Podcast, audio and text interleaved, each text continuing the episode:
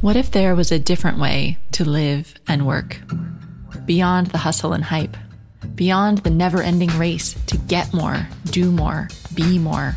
A way that's grounded, intuitive, intentional, and in line with your deepest, truest self. You're listening to Wellpreneur with me, your host, Amanda Cook. Together, we'll explore nature based personal growth for high achieving women I invite you to plant your feet on the earth, slow down, tune in, and get ready to create a life of meaning and magic.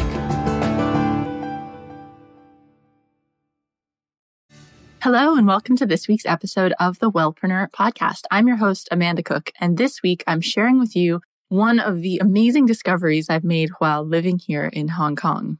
Now, in case you don't know, I have lots of interests outside of online business and marketing. And specifically, I'm trained as an herbalist. I'm really into herbal medicine and traditional healing approaches and teaching people to make their own beauty products and herbal remedies. And when I travel, I love to reconnect with the traditional medicine in that area. Since moving to England nine years ago, I've really immersed myself in English traditional herbalism and foraging and learning to use the natural products around us. And I have an especially memorable trip that I did to Thailand, where I've actually been a couple of times to work with a traditional herbalist there. So when I moved to Hong Kong, I was really excited to get into the traditional Chinese medicine that's just everywhere here in the city. So there's herbal tea stalls everywhere. They sell herbal tea bottles for different medicinal purposes, even in the shops in the subway. And there's just traditional practitioners everywhere and herbs available in the markets. It's really inspiring. So many of us are really familiar with taking herbal medicine as a tea, but something that they do in Asian cultures is actually take herbal medicine as a soup. So they prepare soups that have herbs infused in them as part of the soup mixes and to make the stocks, and they use those for medicinal purposes. And so I was super curious about this. And one of the wonderful women that I've met while I've been here is Peggy Z, who's a naturopath and an herbalist and a Hong Konger. And I wanted to invite her onto the show to talk about this use of herbal soups as medicine because, okay, so this is like the traditional Asian approach, but the approaches that she shares, we can completely use wherever you live in the world, right? And I love this idea of being able to add some really nourishing herbs to our food that we feed our families and ourselves. I think it's just a really nice approach. In addition to having herbal teas, right? It's just another way to incorporate some healing herbs into your diet. So I hope you'll enjoy this episode. I really loved this conversation with Peggy and we tried to keep it like really practical and talk about not only the traditional use of these herbs here in Hong Kong, but the theories and the approaches and how you can also start to incorporate more herbs into your own soups and start to add this into your diet for you and your family, which is really fun. So as always, we'll give all the links to everything we talk about in the show notes, which are available at wellpreneuronline.com. And I would love to hear your thoughts and feedback about this episode and all the other ones, because especially this episode's a little bit different than others because we're really digging into like medicinal herbs and soups and like this different practice from somewhere in the world. And I'd love to know what you've taken away from it. So come join us in our Wellpreneur community group on Facebook. There's now over, geez, 2,800 different wellpreneurs in the group, most of them podcast listeners, and we're in there every week asking questions and supporting each other and talking about that week's episode. So I'd love to see you over in our Wellpreneur community group on Facebook as well. Okay, now let's jump into this interview with Peggy Z about medicinal soups.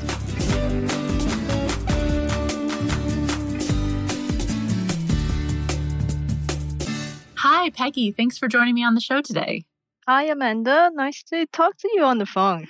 So it's a little bit weird because we usually actually see each other in person. And right now we're like virtually hanging out on Skype.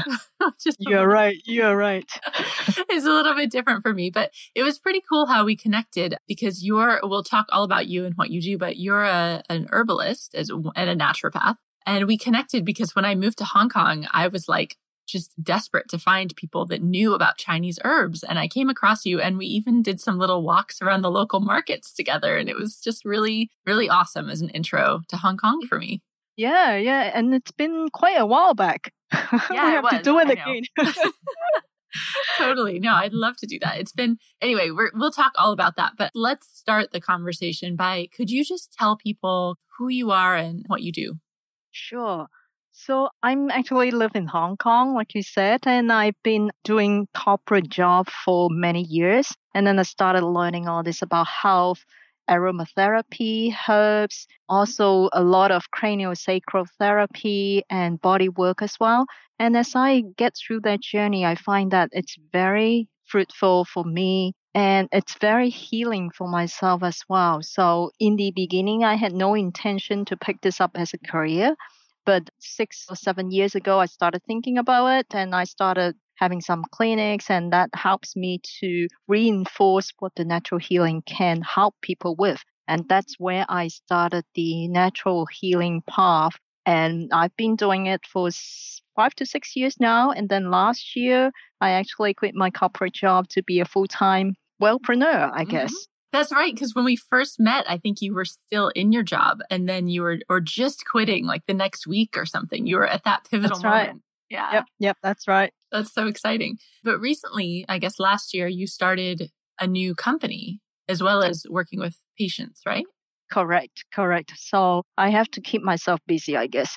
But I started the company to do organic herbal products. And why I started the company actually is I see patients or clients from time to time, and I see a lot of chronic diseases nowadays. And when I reflect, every now and then I look at a lot of things that we do to clients or we help them are healthy lifestyle, diet, and herbs.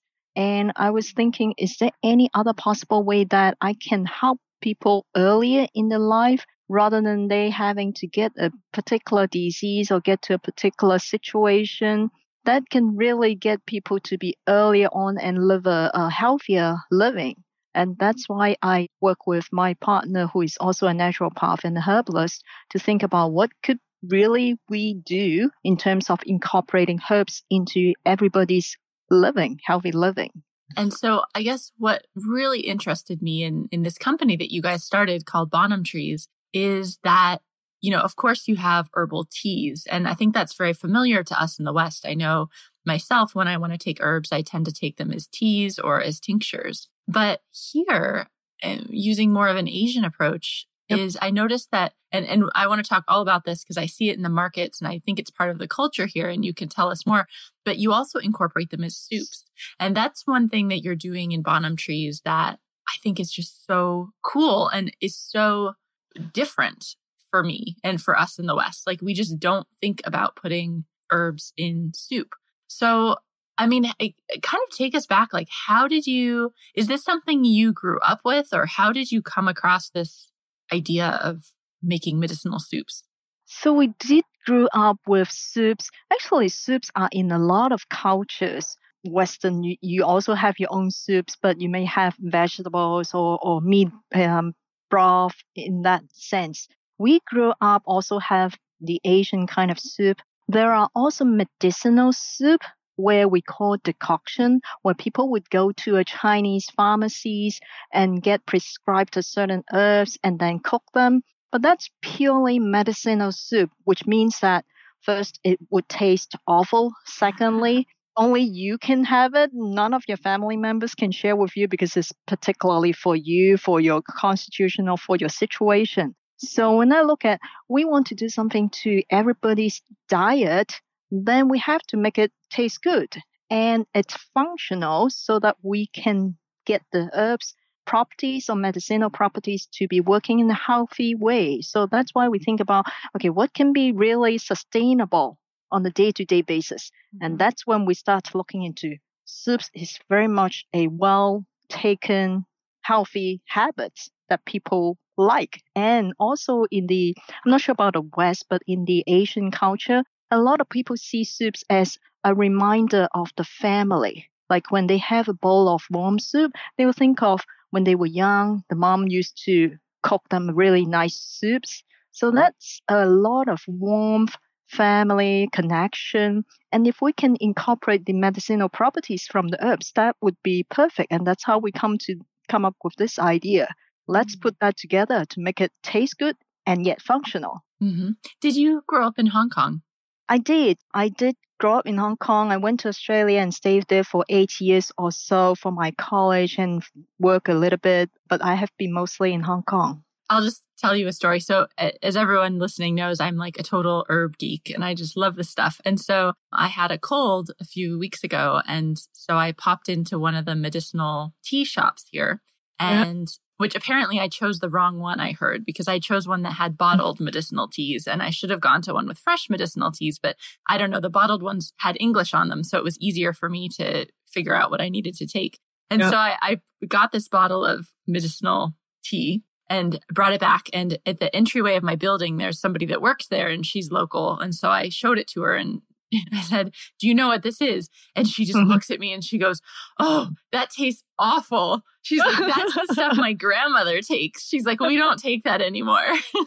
right, right. And so so I drank it and it was I did drink it, but oh man, it was bitter. And I think that's yeah. like the decoction that you're talking about. Like it's a specific exactly. therapeutic effect and like, ooh, you wouldn't you wouldn't want to have that every day. In your experience, when you were growing up, did you guys in your family, did you still use this type of traditional medicine or was it like like that woman I spoke to where she's like, "Oh, that's the stuff my grandmother did." We still use it, but people are getting it into more palatable form, I guess.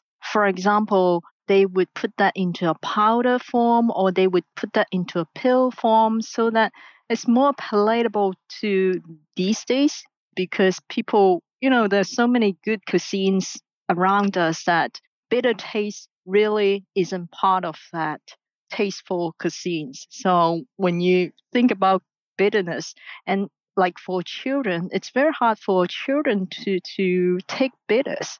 Mm. So it is for us when I grew up, I remember those and I also remember the liver pills, which I literally had experience of throwing up because I hated so much. What liver? what kind of pills?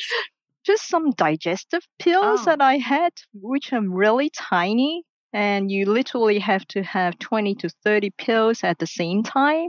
And that made me throw up right away. And then in the future, when I saw little pills, I go, mm, uh. mm-hmm.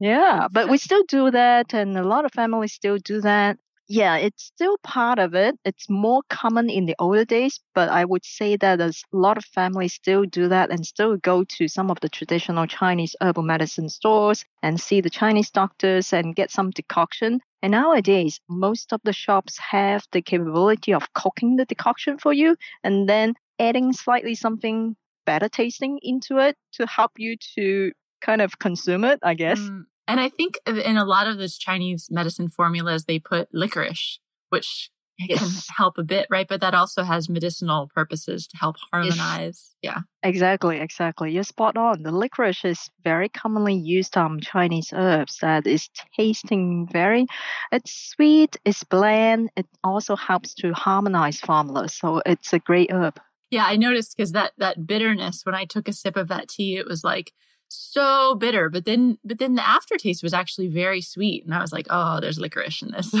It's making it slightly better even though it's, it's really bitter. Right, right. yeah good. Yeah.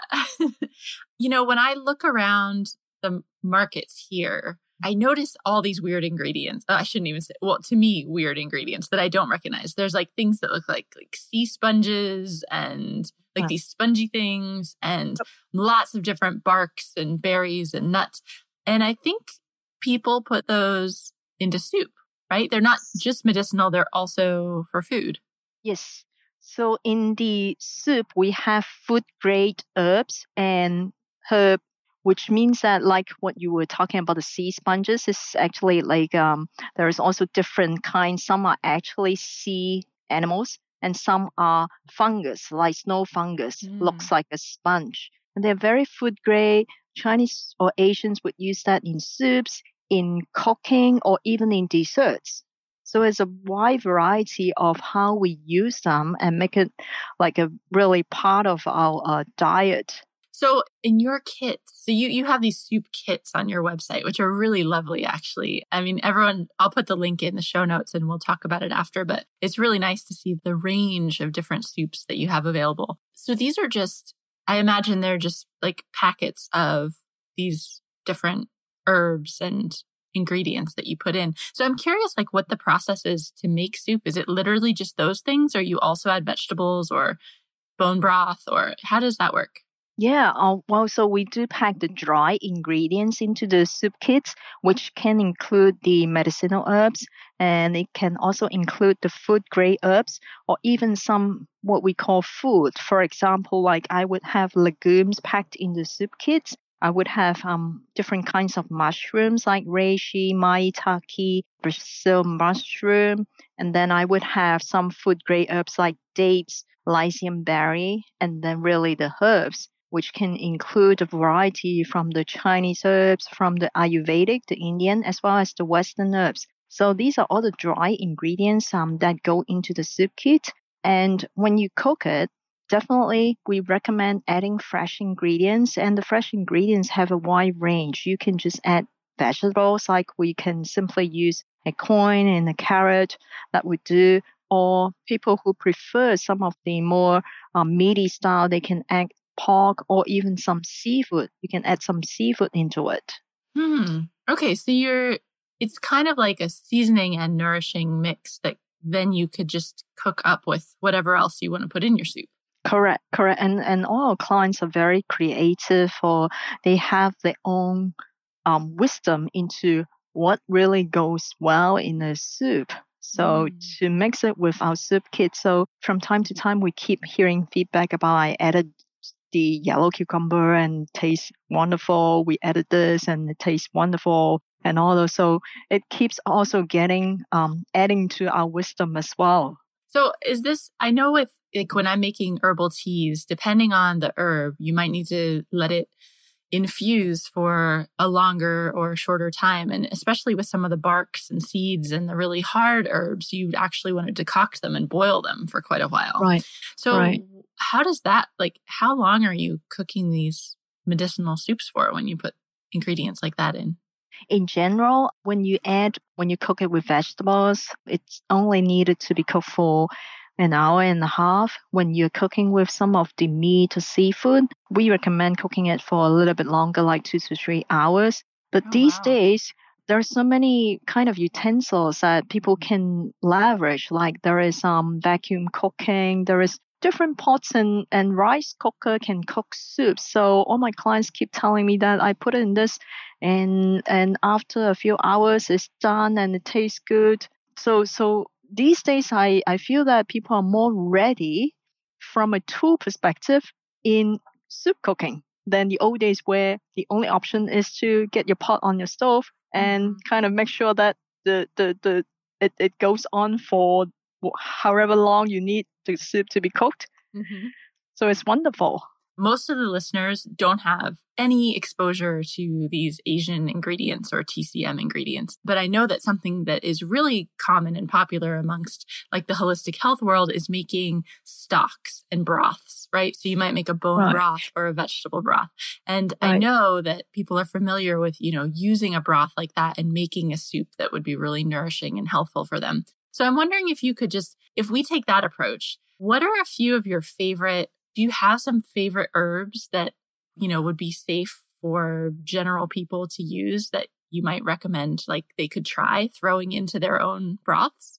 Sure, I have uh, quite a number of them. I'll start with some of the Chinese ones. Astragalus. This is a kind of a bark thing that a yellow. I wish I could show you guys how it looked like. The astragalus is a very good food grade herb that you can throw into the soup to make it sweeter tasting. It helps immune system.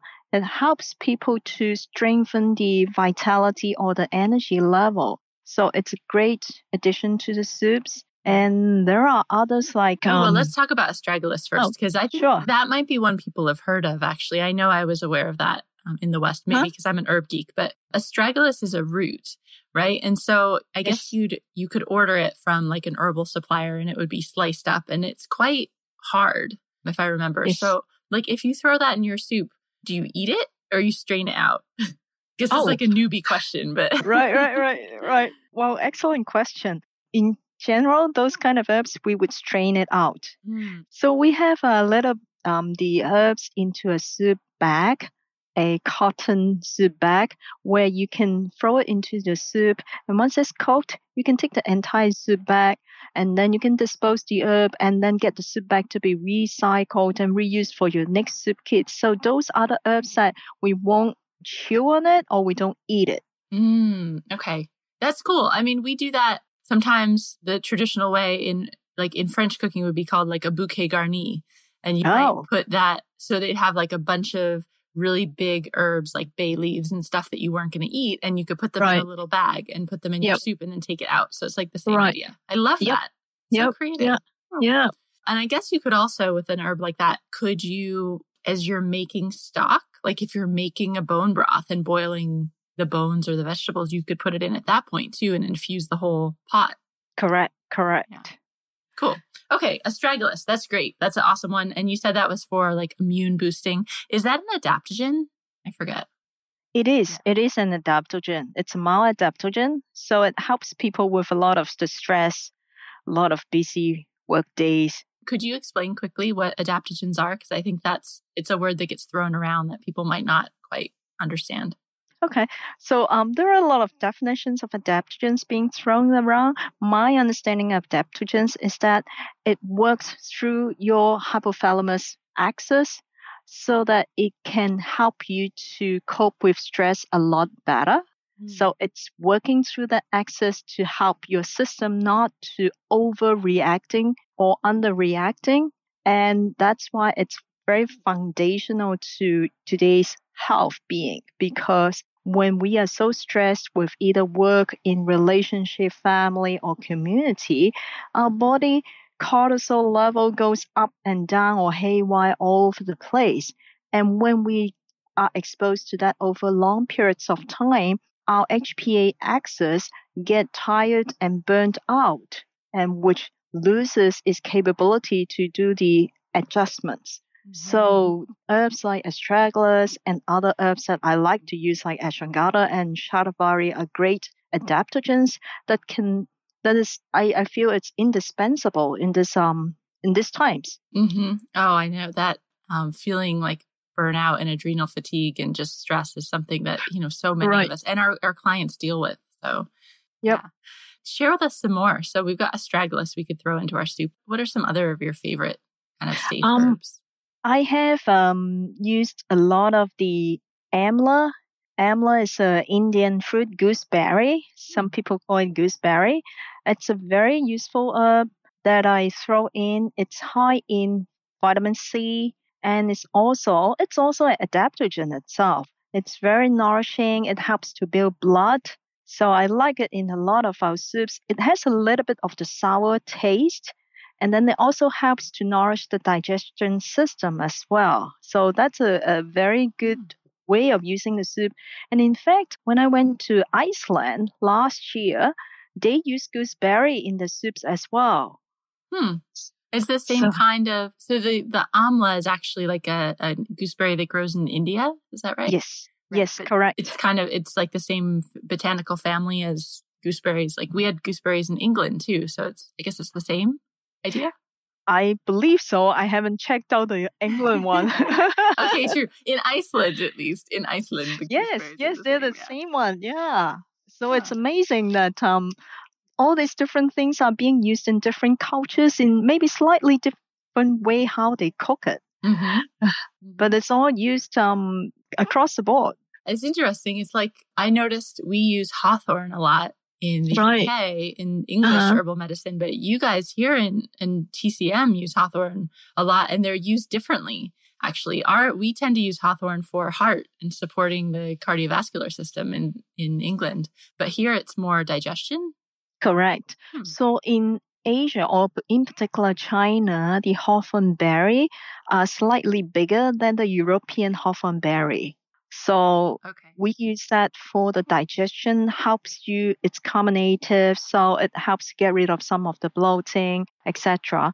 But in my soups, I actually use the European species of the hawthorn berry. Mm. And the hawthorn leaf, I use it in the tea as well, which helps, like you said, some of the circulation, and it also still helps with the digestion as well. Mm. Cool. Now, you know, something I see in the markets here a lot are red dates, like really Yes. big red. Yeah. And I have no idea what to do with those. Do you put those in soup too? Yes, we use that a lot. It's have you tried any of them? Mm-mm, no. No. I'm like, it's so hard because I don't, I should have done this when we were together, but Right. because everything, I don't know, it just feels, I, I just am not familiar enough with those plants to know what to do with them. And everything's in Right. Chinese and Cantonese. And I just, it's quite intimidating actually. Right, right, right. Okay, well, we'll do it next time. So, uh, we- we definitely do use a lot of red dates, and there are different kinds of dates. We have black dates we use. We use red dates as well. The red ones are very also blood building. It's also very helpful for strengthening the spleen from a traditional Chinese medicine perspective, and that spleen in a traditional Chinese medicine perspective is really where your building of blood, building of energy comes from. So it helps with that. And in fact, it's a great um, complement with licorice to help to complement each other in the strengthening of the entire kind of immune and spleen. Because in Chinese medicine, we see the spleen as one of the source vital energy for the immune system. However, I do want to point out that when you go to the, all the shops on the streets, at least in Hong Kong, all the red dates they are just um kind of like in the open air and all those. A lot of them are sulfured, so that's why they can be kind of just on the streets without any vacuum wrapping, without any cool cooling. Otherwise, it won't be able to sustain the heat especially in summer in Hong Kong.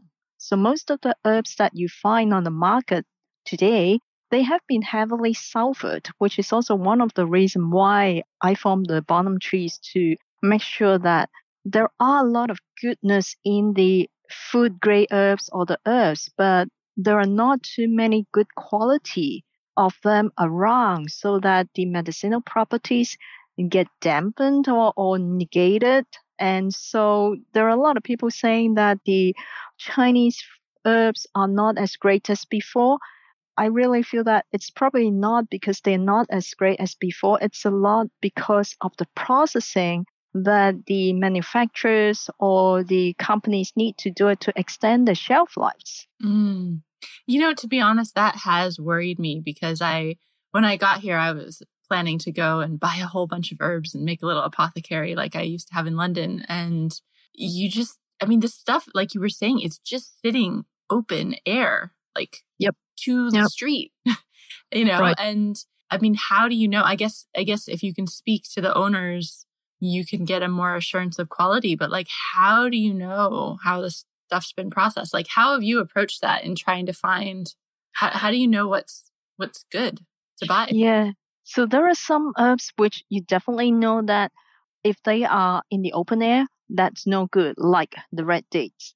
The good ones, non-sulfate one, cannot stand to be in open air, not even for a day, because it could get some bugs inside. It may not become go bad right away, but the bugs will already be kind of nourished. I shouldn't Mhm. use the word, but that, that's how it is. So, and then there are some other herbs which are very white in color. For example, there are um, lotus seed or lily bulb that are very white when you go and buy on the market. Those are heavily um, either sulfured or processed so that they look good. So I Mm. never buy them when they look so pure. Any herbs that look very pure, they have to be very impure. Oh no. Right.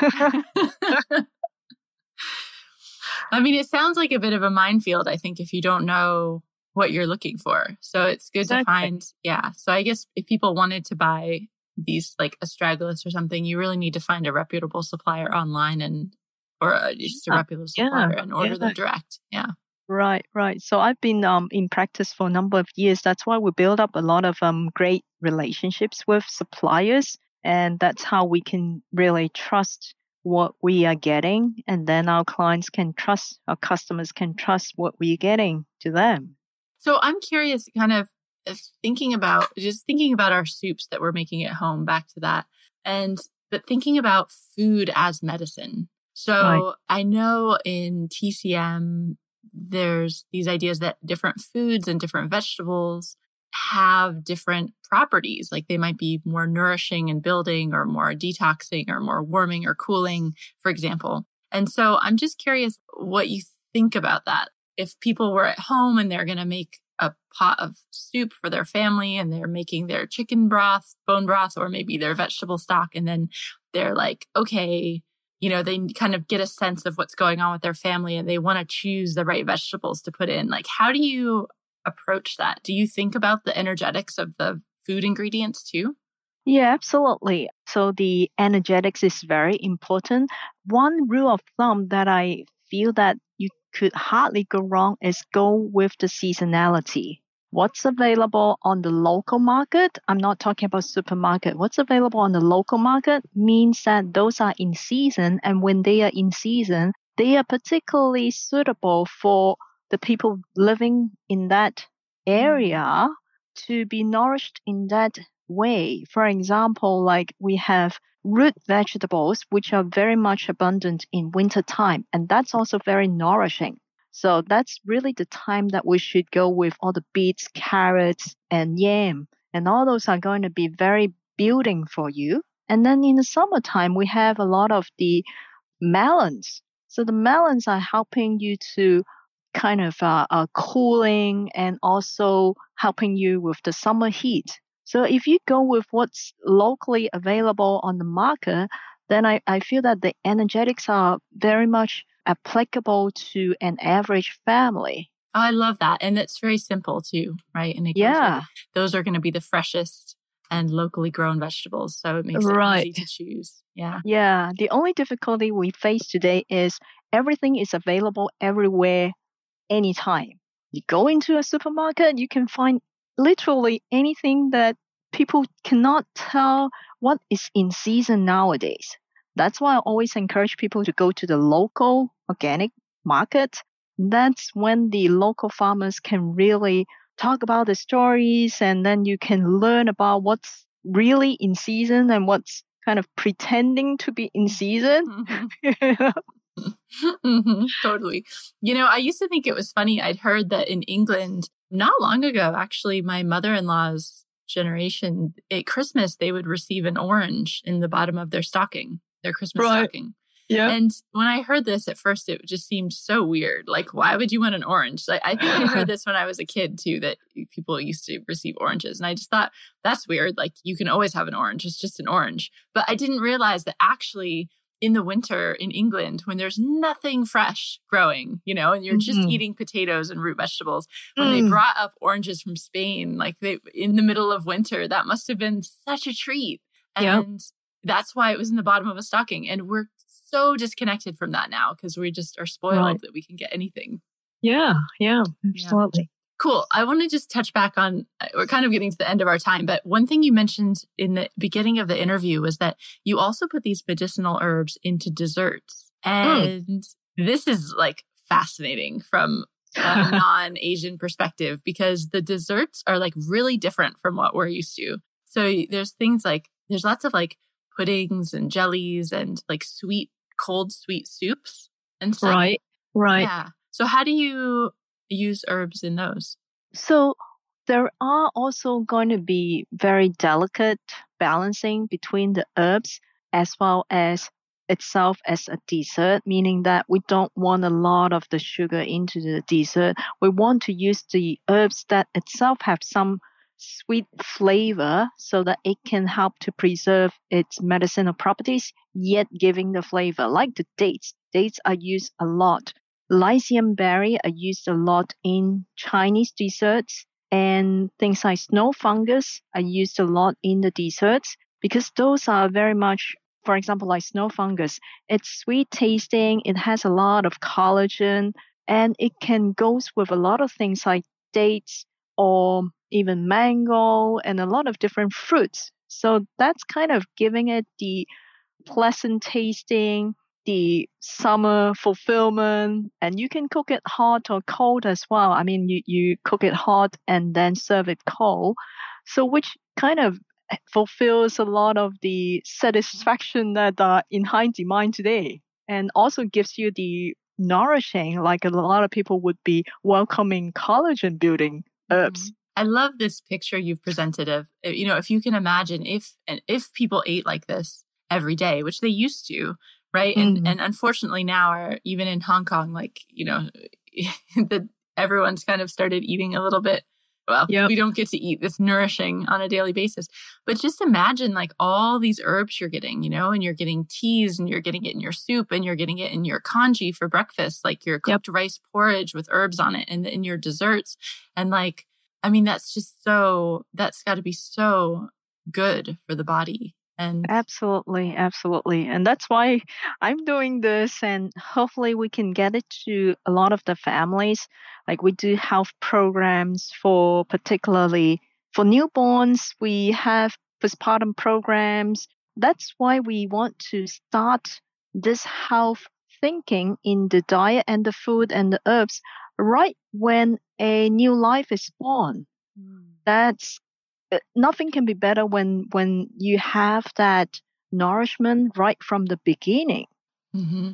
Totally. Oh, Peggy, this has been wonderful. Thank you so much for sharing. No, you're welcome. Sharing all your knowledge. And I really, we need to go on another herbal exploration in Hong Kong because definitely so much to learn. Can you tell everyone where they can find you, you know, your website and, and how they could get in touch?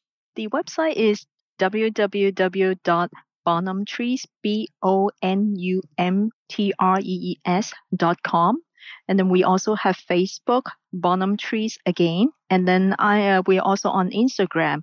You can look up Bonum Trees HK and you can find us there. Fantastic. And do you ship I I imagine you ship your soups within Hong Kong, but do you ship internationally at all or people need to come here to get them for now? Well, for individual shipments, it really depends on the country itself. We have shipped to some of the countries like Abu Dhabi because some of the clients are really into it and want us to ship there. But I, I would imagine it will really have to tie back to the country specific. Okay. Like Australia might have some challenges with customs, and we don't want customers to be disappointed when they order and didn't get it. Mm-hmm. Cool. So people definitely check out the website. And if you want to order some, then just get in touch and you can work it out depending on where you live. Yeah, absolutely. Awesome. Thank you so much, Peggy, for being here. It's been really Thank great. you, Amanda. Thank you.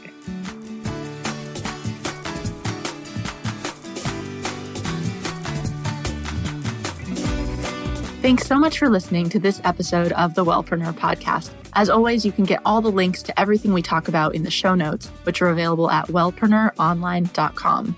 And I'd love to hear what you think about this episode and all the episodes. So come join us in our Wellpreneur community group on Facebook, where there's over 2,800 awesome wellpreneurs in there discussing what we're working on in our businesses and asking questions and discussing each week's episode. And I'd love to have you be part of our community. So I'll see you over there on Facebook. Have a fantastic week, and um, I'll catch you in the next episode.